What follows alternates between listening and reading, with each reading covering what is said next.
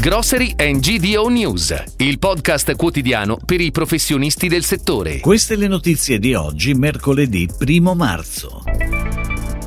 I bilanci di esercizio aggiornano le quote di mercato. Alleanza Parma e Milano per Cibus e Tutto Food. In crisi, viticoltori di Bordeaux estirpano il 10% delle viti. Doppio taglio del nastro per Lidl a Milano. Al quartiere San Pio di Bari apre una Famila Superstore. Esiste un elemento che differenzia l'Italia dal resto del mondo per quanto riguarda i discount. Mentre da noi il leader, Eurospin, è italiano, come lo è il terzo classificato AMD, fuori dai confini nazionali quando si parla di crescita del canale discount si fa riferimento allo sviluppo di due multinazionali tedesche, Aldi e Lidl. Nel 2021 le sole insegne Eurospin e Lidl hanno incrementato i ricavi di oltre un miliardo rispetto al 2020 nessun altro player come loro in Italia. Ed ora le breaking news, a cura della redazione di gdonews.it. Un'alleanza strategica e finanziaria con Milano per armonizzare e valorizzare congiuntamente Cibus Parma e tutto Food Milano. E poi la previsione di ricavi in crescita e il consolidamento del polo fieristico. Questi punti al centro del piano industriale e finanziario di Fiere di Parma, presentato in regione Emilia-Romagna.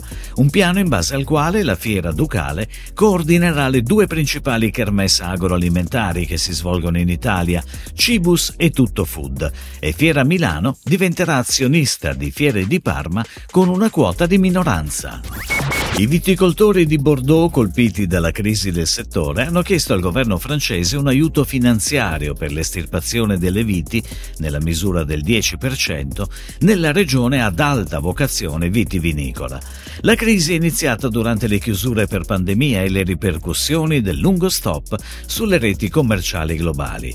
A Bordeaux le denominazioni meno prestigiose risentono particolarmente del crollo dei prezzi e di una sovrapproduzione stimata in un un milione di ettolitri.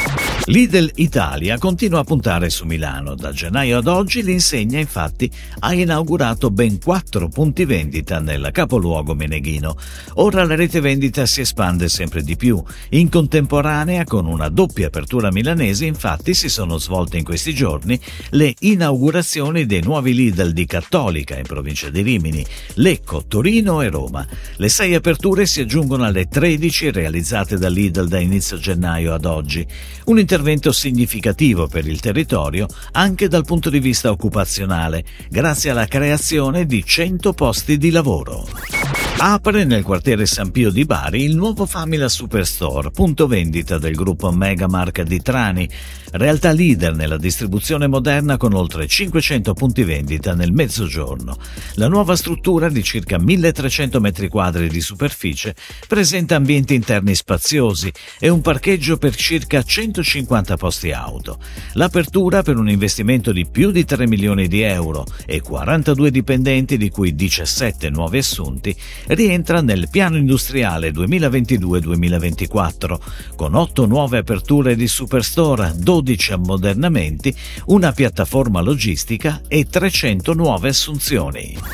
Si chiude così la puntata odierna di Grocery and GDO News, il podcast quotidiano per i professionisti del settore. Per tutti gli approfondimenti vai su gdonews.it.